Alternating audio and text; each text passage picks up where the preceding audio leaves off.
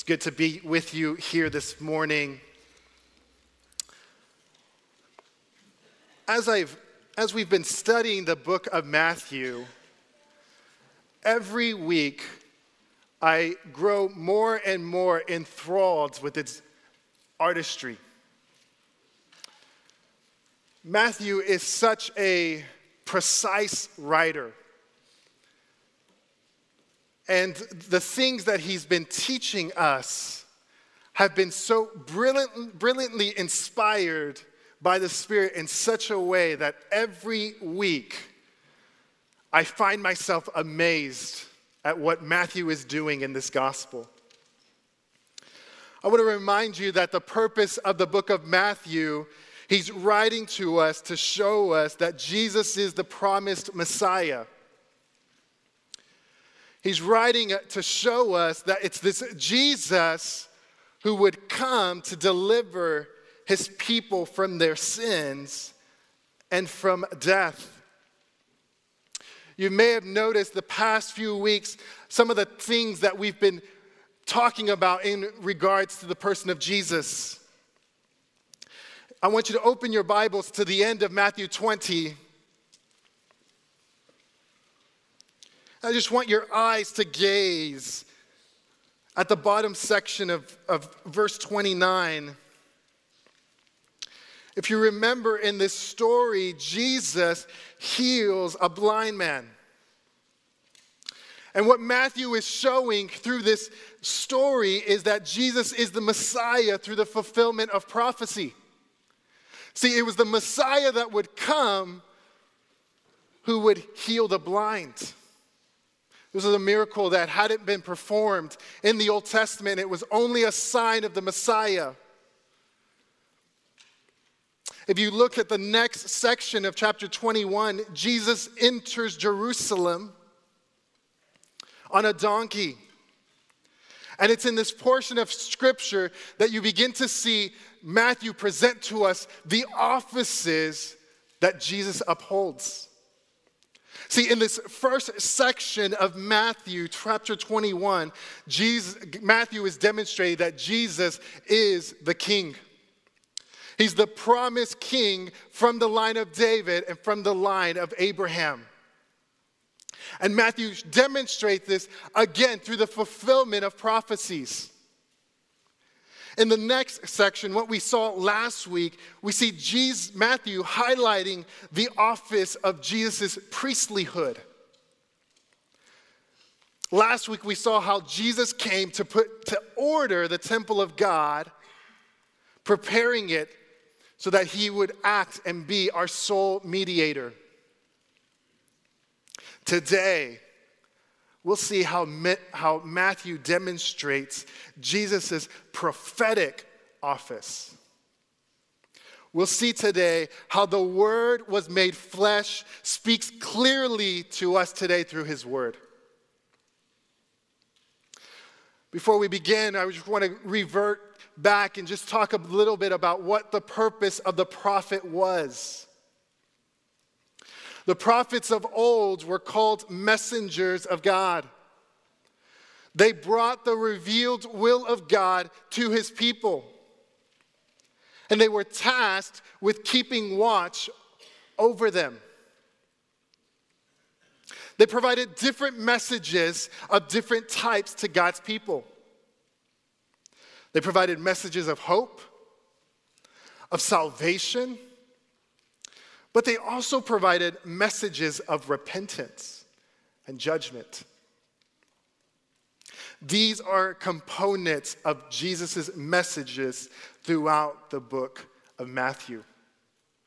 We see Jesus bring messages of hope, of salvation, but like we see in Matthew chapter 4, we also see that he brings a message of repentance. He calls people to repentance. And today, we see a little bit of his message of judgment. See, Jesus is the promised, promised prophet. In Deuteronomy chapter 18, verse 15, Moses writes And he says, The Lord your God will raise up for you a prophet like me from among you, from your brothers. It is to him you shall listen. This is the man that Moses was talking about, Jesus.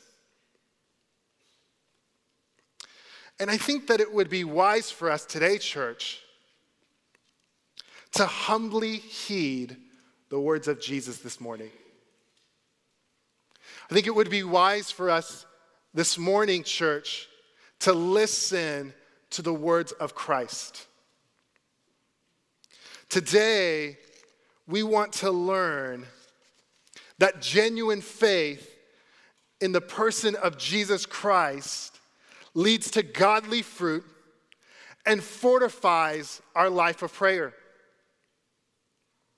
Genuine faith in the person of Jesus Christ leads to godly fruits and fortifies our life of prayer.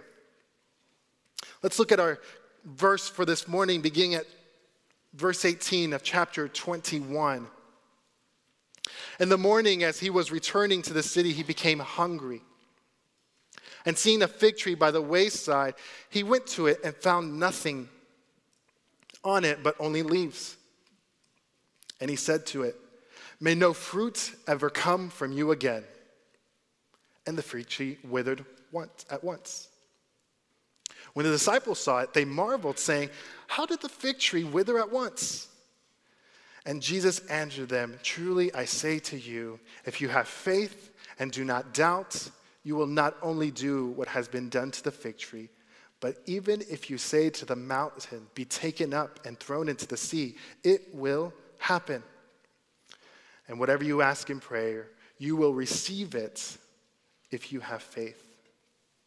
If you look at verse 18, it says, In the morning as he was returning to the city. To kind of lay out what time of the week this is, verses 18 and 19 occur on Monday morning. According to the Gospel of Mark, this sequence occurs before the cleansing of the temple.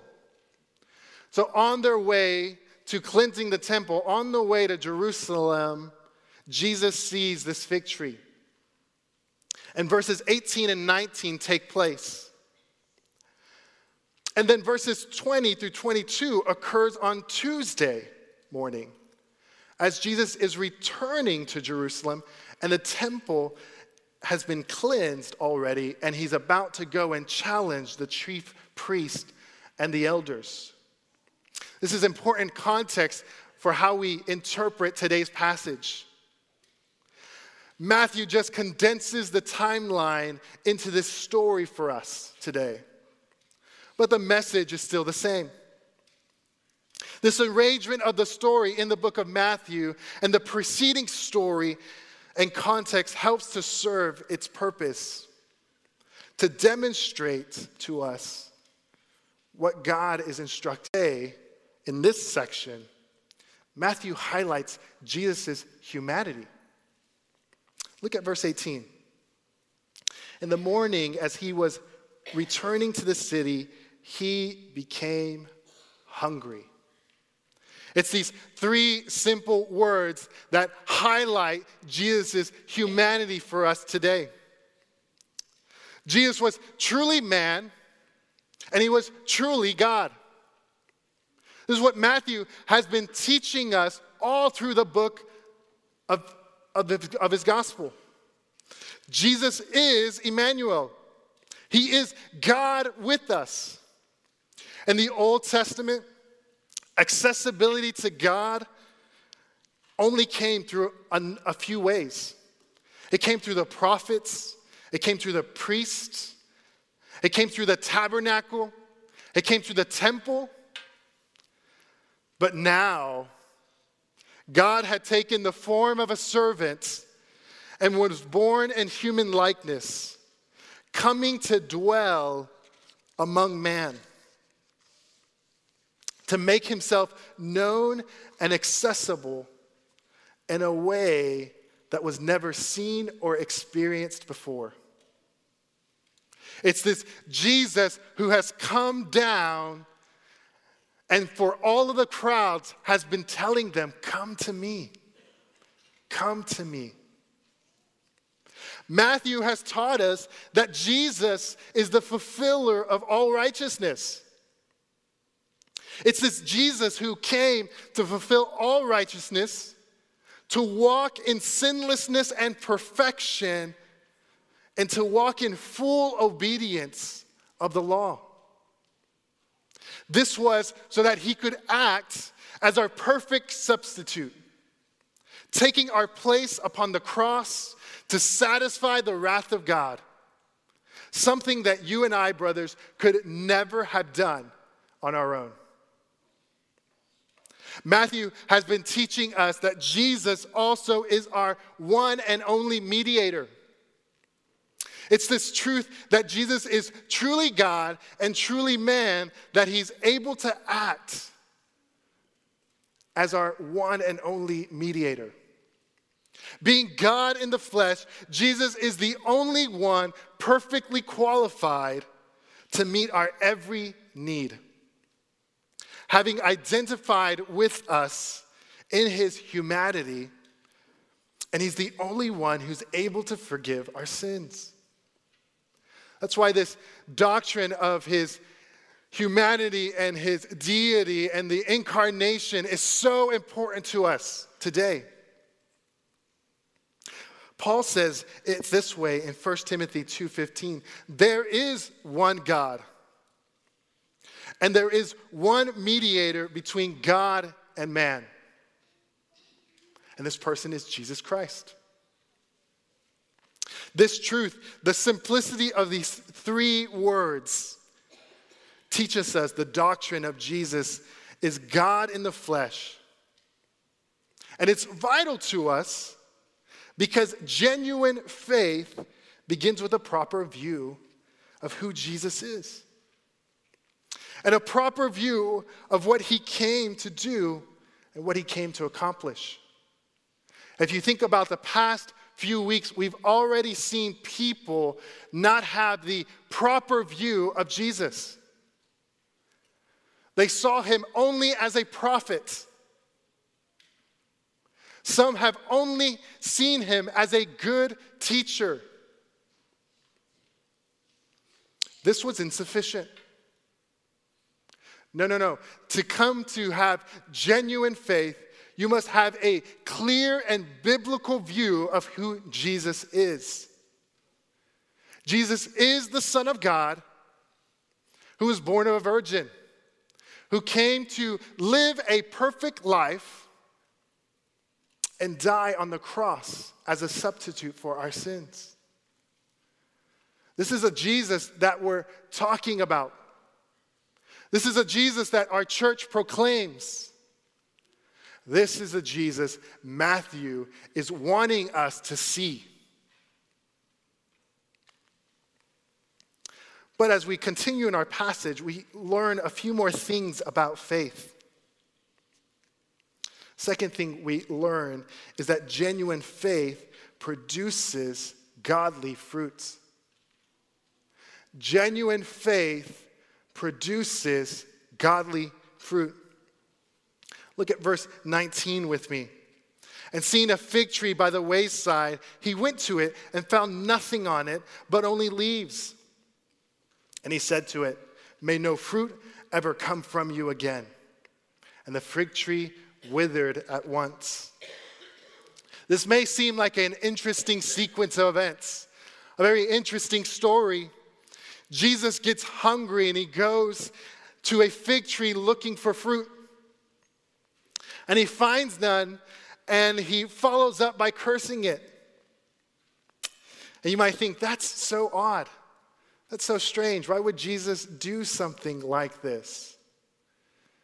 This is not Jesus being hangry. No, this is Jesus in complete control. He's wanting to teach us something. See, what Jesus is doing here is what the prophets of old would do when they provided an object lesson for the people. An object lesson is a lesson that the prophet would use in reference to something to teach a spiritual truth. This is similar to a parable, but different. A parable is where a story was used, a narration was used to teach a spiritual truth, but the difference here is the object is real and present. And so Jesus uses this object of the fig tree. See, in this time in Israel, fig trees were abundant, they were everywhere. There were different types of fig trees. Most of them bloomed in this springtime season. There were a few that bloomed in the fall. But at this point in time, in this section of scripture, it would have been a little early for the fig tree to have, to have fruit and to have bloomed. But what, what, what the indicator was for a full bloomed tree was not the season, it wasn't the month or the time, it was how it bloomed. And if you look at this tree in verse 19, it says that it had leaves. It was in full bloom. This was the indicator that there should have been some type of fruit on this tree. But what happened? As Jesus approaches the fig tree, there was none, which led Jesus to act in the way that he did.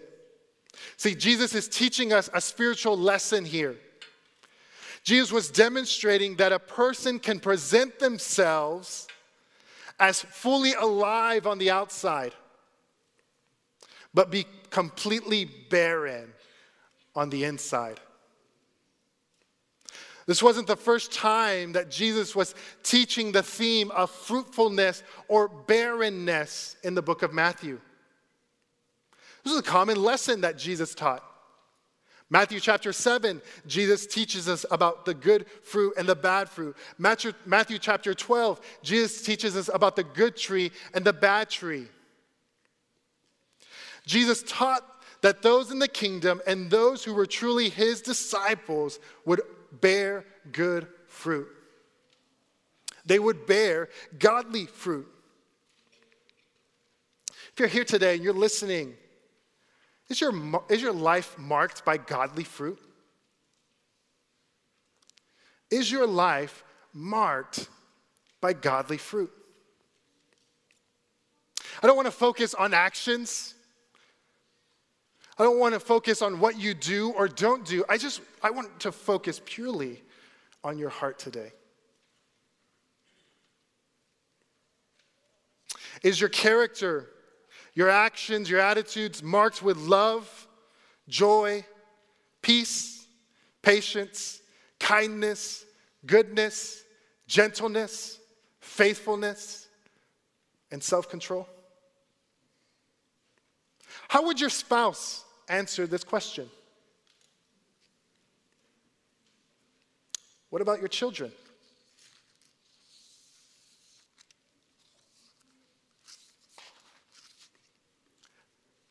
That would be a great exercise to do this, to do this morning.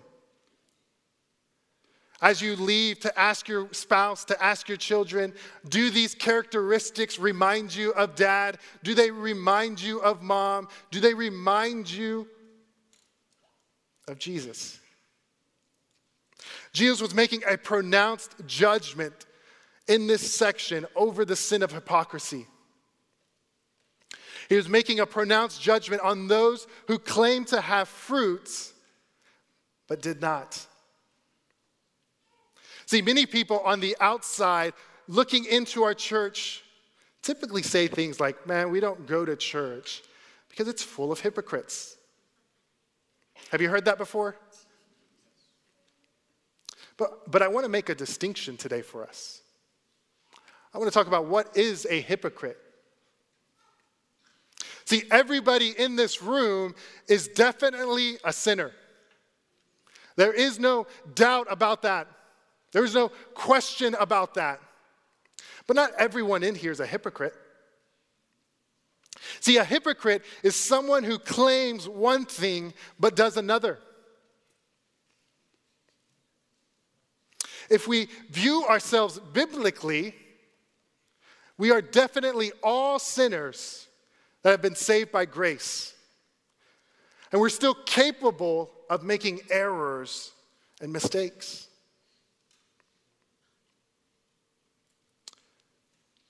Because we're sinners.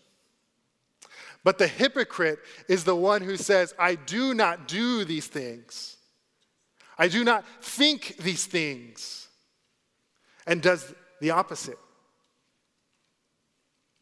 Can I give you very quickly three signs of whether or not hypocrisy is creeping in your life?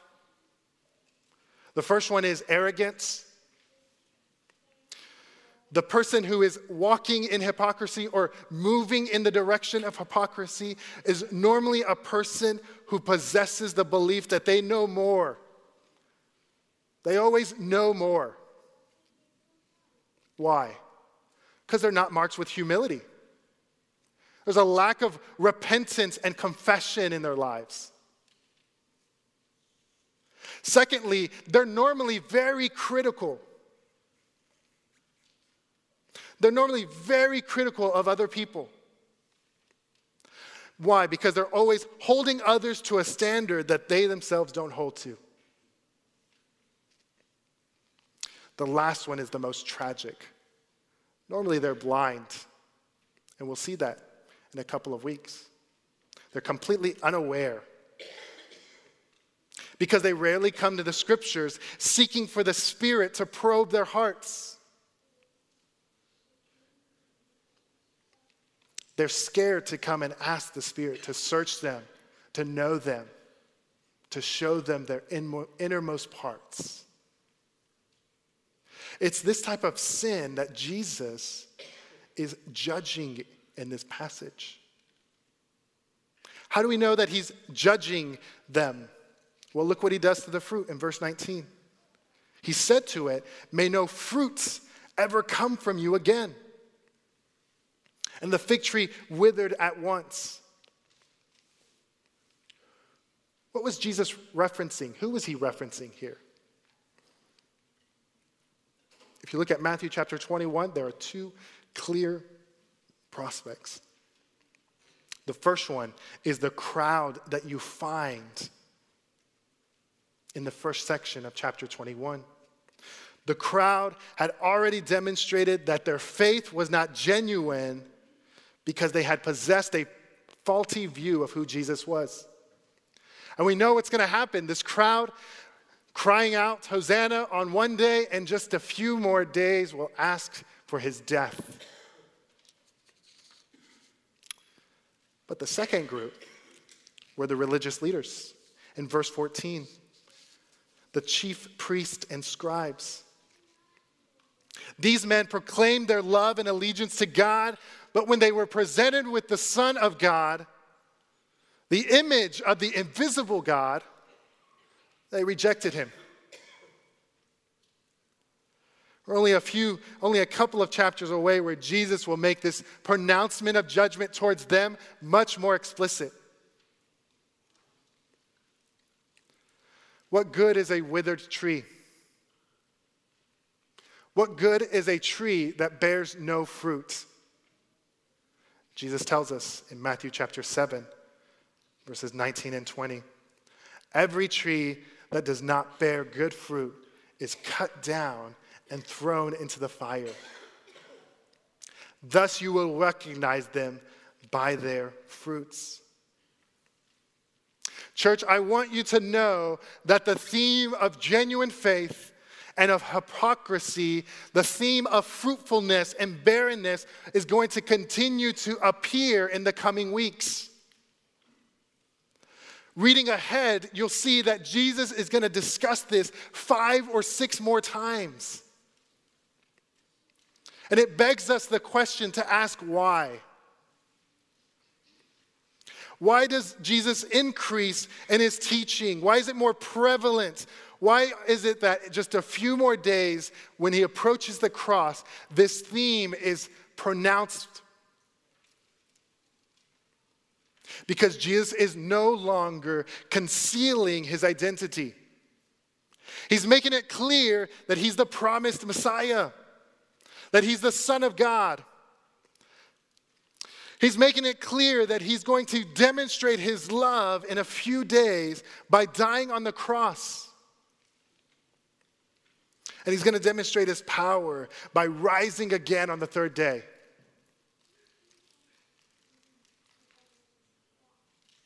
It's this knowledge of this revelation that presents no more gray area. See, when you are when you come to face with the reality of Jesus, you have to make either a decision that you believe or a decision that you reject him. You either believe in Jesus and the gospel, and you do so by faith, or you don't. See, you're either a disciple of Christ or you're not. You're either in the kingdom or you're not. See, but this passage, even though it presents to us a message of judgment, it's actually also a measure of his grace and mercy to you here this morning.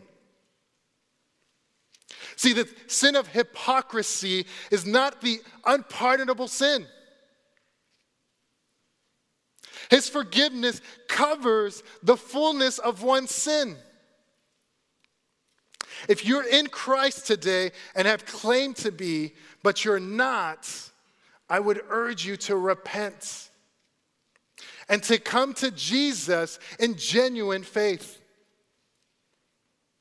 If you're a believer here today and you've made claims and you've acted otherwise than what you've said, if you've acted in a way where you've sought the approval of man through your actions, I would ask that you would repent this morning, brother or sister, that you would turn from the sin of hypocrisy and from your pride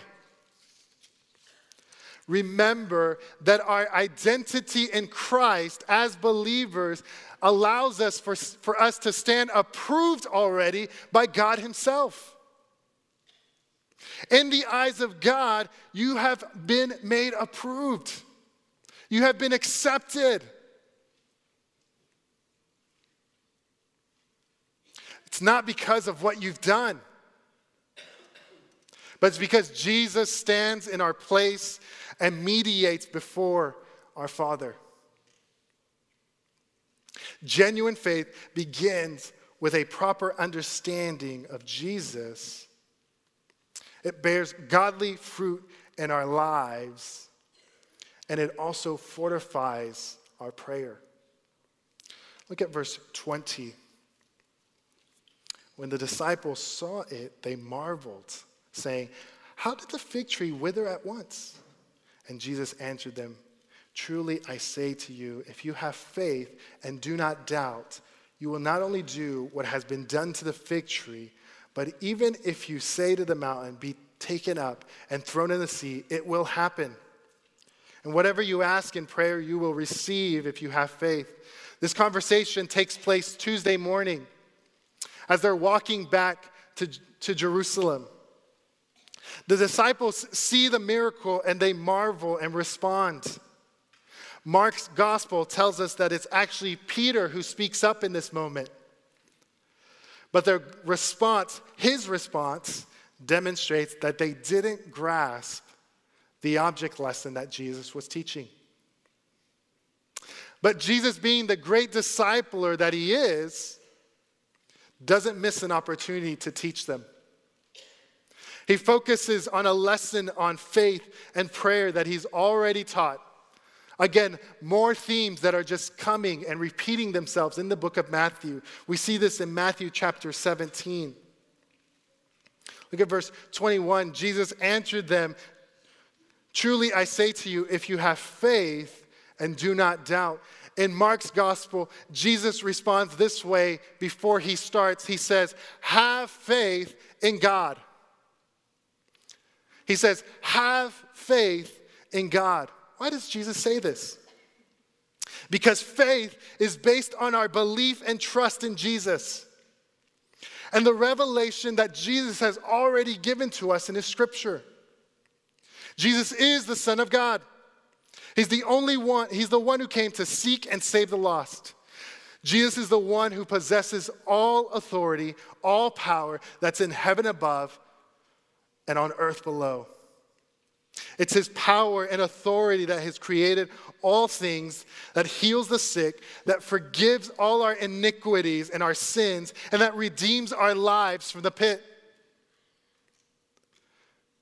Do you know that's why at the end of every prayer we approach the Father in his name?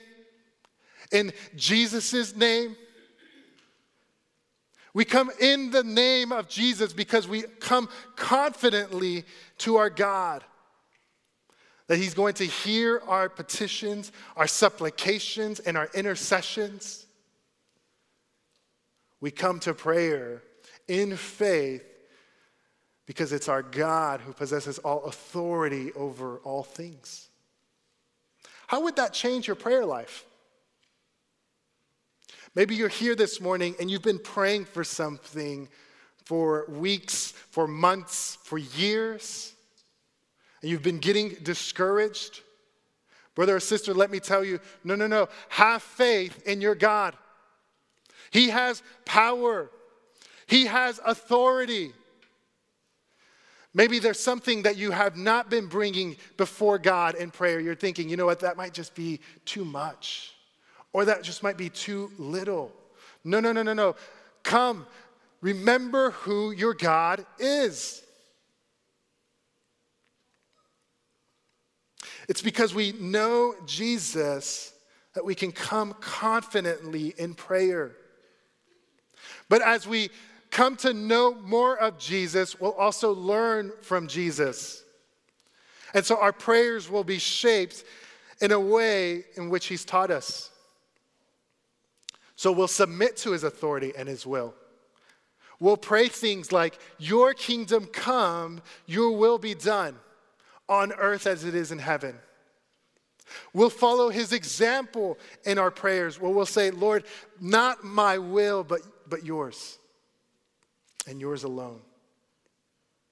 Our faith fortifies our prayers because our faith is placed in God alone and the truth of God's faithfulness, his immutability, the fact that he never changes, should lead us to pray all the more. Have you grown weary in your prayer? Have you been praying and waiting? I want to remind you of the psalmist when he says, Do not grow downcast, but hope in God for he alone is our salvation.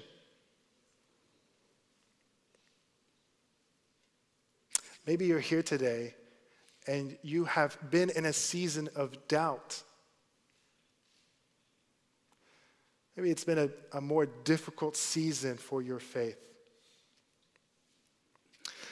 My dear brother or sister, I want you to hear the words of Jesus this morning when he says, Have faith, do not doubt.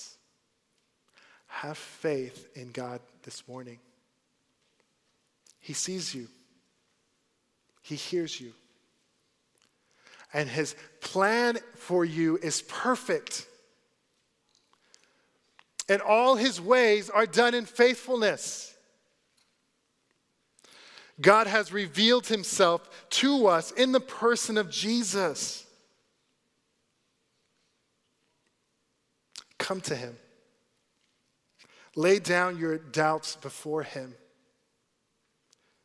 and see if you will not find rest. See if you will not find rest as you approach him in sincerity. Church, this morning, Matthew's trying to teach us that faith comes when we have a biblical view of who Jesus is, when we believe the Bible's proclamation of Jesus, the Son of God. He wants to teach us that genuine faith will lead to godly fruit producing in our lives.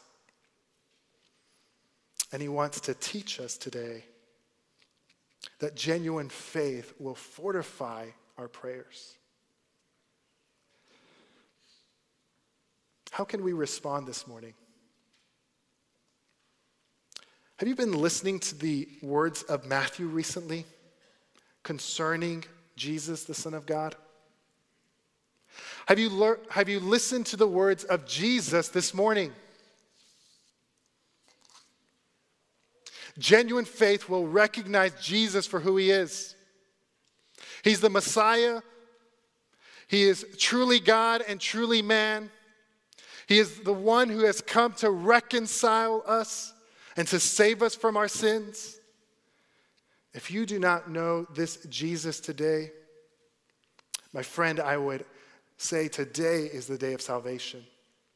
Come, come and talk. Come by faith in Jesus, and he will save you. At the end of the service, we would invite you to come, come and talk to me, come and talk to one of the pastors. We want to introduce you to the person of Jesus Christ today. But genuine faith will also produce godly fruit. So, church family, examine your life today. Examine to see if the fruit of the Spirit is growing in your hearts this morning. Or are you deliberately living a double life of hypocrisy today?